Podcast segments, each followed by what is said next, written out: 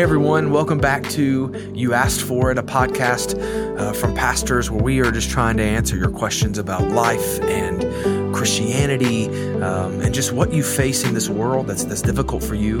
Uh, we have a question today that is an interesting one, and to help everybody understand why we are talking about it, let me give you an idea of our current context. Um, we live in Hendersonville, North Carolina, um, which many places call the retirement capital of the United States of America. Um, uh, Pastor Steve, we've talked about this that the average age of a, the people who live in Henderson County is eight years older than uh, the average age of the United States. Um, and so with that, we have a lot of retirees, and with that, we have a lot of funerals. Pastor Steve, how many funerals do you think you've done in your lifetime? Well, I'm, I'm, certain. I wished I had kept a record, but I'm certain I've done well over a thousand because there's rarely a week here that I don't do a funeral. And you know, there've been times in recent days where I've done as many as four in one week, often more than one, but as many as four in one week. Yeah, absolutely. And so with that, uh, believe it or not, guys, the, the number one question that's been turned to, into us so far is the question, amazing. is the question that we're hitting today. It wasn't, how does God, you know, do away with suffering? It was none of those things. It was this question, and I'll give it to you in three words. Burial versus cremation. Go ahead. Well, we'll talk about the reason why that's the number one question in a minute. But let me just say, I teach church history, and I would say if you study Christian history, that Christians have basically preferred burial because the Bible clearly in passages like 1 Corinthians 15, 1 Thessalonians 4 talks about the resurrection of the body. So that's been where we have head, headed toward. But here's a reality. If you bury a body, put it in the ground after a good bit of time, the only thing that's left is dust because Genesis 3:19 when he was handing out the punishments he said from dust you came till dust you return. Hmm. And on the other hand, there are people who did not choose cremation but have no bodies to bury. Mm. You know, we had many people through the centuries that were burned at the stake. Nero yeah. used Christians as human torches in the first century. Yeah. Um, you have people lost at sea. It was interesting to me when they showed the Titanic after they found it and they went through with the little robot camera. You know, there were hundreds of people left on board and not a single evidence of any human was there. It's, those bodies are just gone. Wow. Yeah. Um, uh, Roger Williams was the founder of the Baptists. Let me tell you a funny story. He was a seeker. He, he was one of those folks you didn't take real seriously, but he founded the First Baptist Church of Providence, Rhode Island. Uh, they buried him in a small grave in a cheap wooden box. But over 100 years later, Baptists were the largest denomination in the United States, and he had been our founder. And so the Baptists said, We've got to go and get his casket and put it under a proper large memorial that says, Here lies the first Baptist in the United States. So they hmm. went to the graveyard and found that when they put Roger in that flimsy wooden crate, in the ground. They had put him on top of an apple seed. Huh.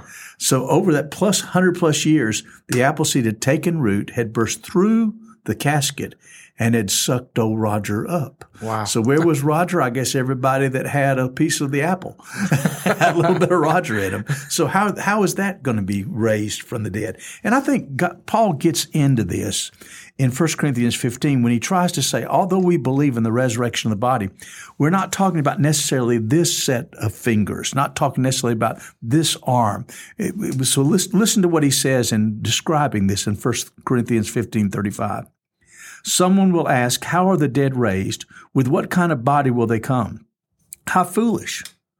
What you sow does not come to life unless it dies. And what you sow, you do not plant the body that will be, but just a seed, perhaps of wheat or of something else. So he describes that the burial is like putting a seed in the ground, and what comes out is so much more glorious. Mm. Uh, it's connected but glorious. Hmm. So you, you, don't have to worry about that. For, uh, to give you an analogy, suppose there were an American soldier who was over in Afghanistan during the height of the fighting, and someone in front of him st- stepped on an IED and all of a sudden he's lost an arm completely. His leg is dangling. They get him up. Uh, they have to get him away from there as quick as possible.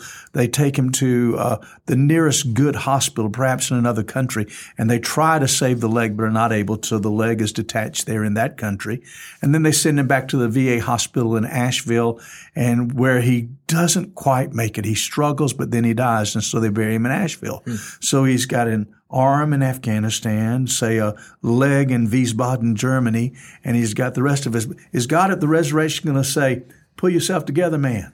you know, yeah. no, that's that's not that, that's not what we're talking about. The burial of the body is just the seed, but it's not the actual body that will be glorified and raised. There's a connection, but it's not the exact same. Yeah. And he goes on and talks about that. Yeah, well, a scripture that we hold um, that we hold dear to our hearts as um, as believers is 2 Corinthians 5 verse 6. It says, "So we are always confident and know that while we are at home in the body, we are away from the Lord. For we walk by sight, um, we walk by faith, not by sight. In fact, we are confident and we would prefer to be away from the body and at home with the Lord. And so yeah. if we are with the Lord, then we are away from yeah, our body. We're not in that body. Yeah. I mean, a great little, um, little colloquial saying, uh, go this way to help us understand it. Um, it says, here lies the body of old man Pease buried beneath the flowers and the trees. But Pease ain't here, just the pod. Pease shucked out and went to God. Yeah, that was actually yeah. on a funeral stone that, that, somebody found. Yeah. And that's true. You, you see, our, our Seventh day Adventist, Seventh day Adventist friends in this town believe in something called soul sleep. They believe that when you die, your soul stays into the body until the trumpet sounds, so they would never consider cremation. Hmm. Uh, when Billy Graham died, one of their TV preachers put out a little tract and said Billy Graham is not in heaven, and it was meant to be just a shock tactic. They believe that he's saved. They believe that uh, that he will be in heaven, but they're just saying he's not there yet. He's in in that grave in Charlotte. Mm. Well, we believe that you're absent from the body. That I leave this body and go, and my soul is there with the Lord. Mm. And it would be a whole nother theological argument to explain why in the world is God going to bother to raise the body. I would give you one just quick answer that the reason why eventually at the second coming he'll raise the body is to erase the last evidence that sin ever had us. Mm. When he takes the remains that are dust or in the ground or whatever they might be and he gets rid of those, glorifies those, it, Jesus will have died to make it just as if sin had never touched me. Mm. So it'll be the, the finished work of what he won for us on the cross. Yeah. Yeah. Now, let's talk about the subject of cremation versus burial. I have no problem with somebody choosing cremation because we're absent from the body. But let me explain the facts of our county once again. I had a good conversation with a funeral home director before we did this broadcast as a part of my research.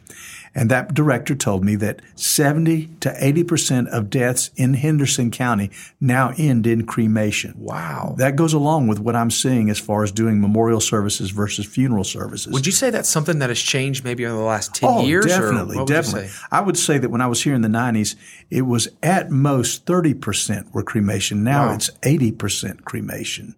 Mm-hmm. And now the number one factor is cost. Mm. Yeah. You know, it is very expensive to do a funeral. When you talk about the casket, the embalming, the cost of the service, you buy not only the plot, but you buy a vault, the, all the things that are involved. Uh, it can be ten to twenty thousand dollars easily. And, and if you think about, say, a woman that's just lost her husband, she's on a fixed income, she has a certain pool of money that will, will not be added to the rest of her life. Mm. And if you were to take a huge chunk of that for a burial, mm. would that be a wise decision? But the funeral home director also said that it's not just the cost difference, then that is there. Um, but it's also because so many people are in our county are from somewhere else. Hmm. So they don't necessarily want to take a body and transfer it all the way back and the cost that would add to go back to a cemetery in Indiana or Chicago or wherever they're from. And so uh, it's easier to transport remains if they're in a, an urn or a small wooden box as, as, cremated remains. Now, can I say this? As I talked to her, she explained that there were lesser expensive ways to do burial. There's something they call natural burial. Mm-hmm. And that's when you in advance tell them that you want no embalming and no vault, and that can be done. And so it, it, it's, it's, it's an option for those who say, I've got to have a burial because that's the only thing my conscience will allow me to do that will allow you to save some money.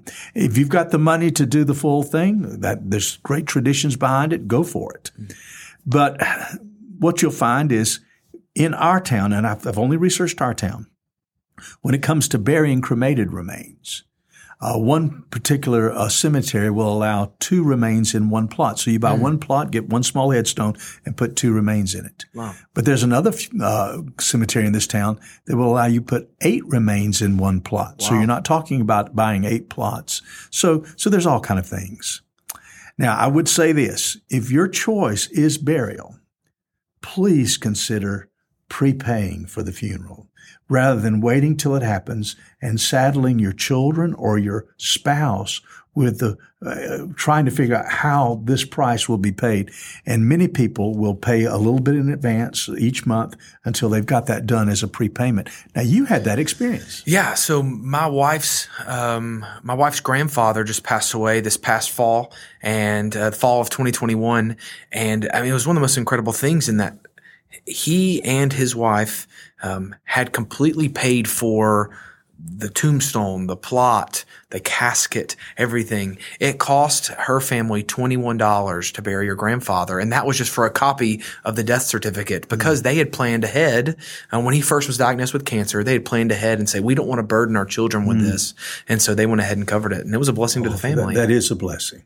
Yeah. Now, if I could go further than just burial versus cremation, because I deal with families as they go through grief, let me talk about handling the death as well as the burial. Mm-hmm. And I do know that we've got some pastors who are watching these podcasts. And if I could share with you something I do, I don't have a standard funeral sermon.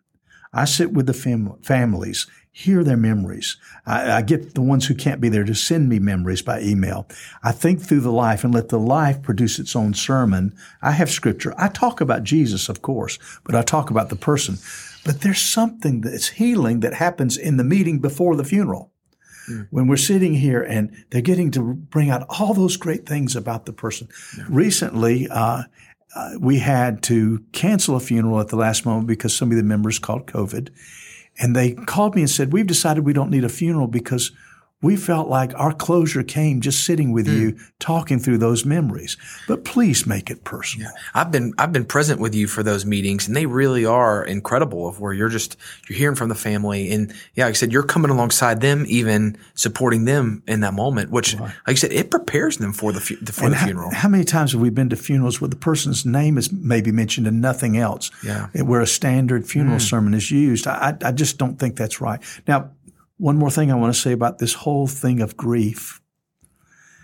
I think you need to prepare yourself when you've lost somebody you love that grief does not get over in a hurry. Mm. The tradition is that it takes a minimum of a year to go through the entire grief process. And the reason is that every time you hit a milestone, when you go through Christmas, then you go through uh, Valentine's Day that's coming up, or you go through uh, the anniversary, or you go through the birthday, you, you, rem- you, it brings, it's like taking the scab off. You're remembering all those great times you had together, and it brings it back. And, and so I think you need to prepare yourself that grief is probably a process mm. that will take a full year. Uh, in fact, I think sometimes we Christians grieve even more because we lose better people. Hmm. Yeah. You know, and the yeah. hole is bigger. I heard it's like a pendulum. The, the more blessed you are with the person, then the more you will hurt wow. when they are gone. Yeah. Now, with that said, I'll share with you that I believe that one of the greatest honors I have is walking with people through grief and doing funerals. And you as a Christian can have a great role as a Christian in your witness during the times of the loss of a loved one.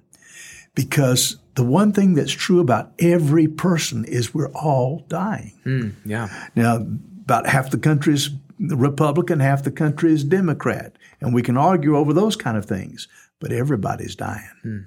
So the one need that we can point to is this, the one hope. We do grieve, but Paul says we grieve not as those without hope. Mm. We know John 3:16 is true. We know that heaven is real. So what a wonderful time to share your certainty, to point to those great promises, the gospel. Mm. The gospel's never better mm. than when we lose somebody that we love and have the chance to walk through that with people. Absolutely. You know, Pastor Steve, one thing I do love is I've sat through many funerals that you have, that you've led and, and the balance of what you've talked about, the, the, the the beauty of the person and the life they live, but then even more the beauty of Christ and, and what He has done for us.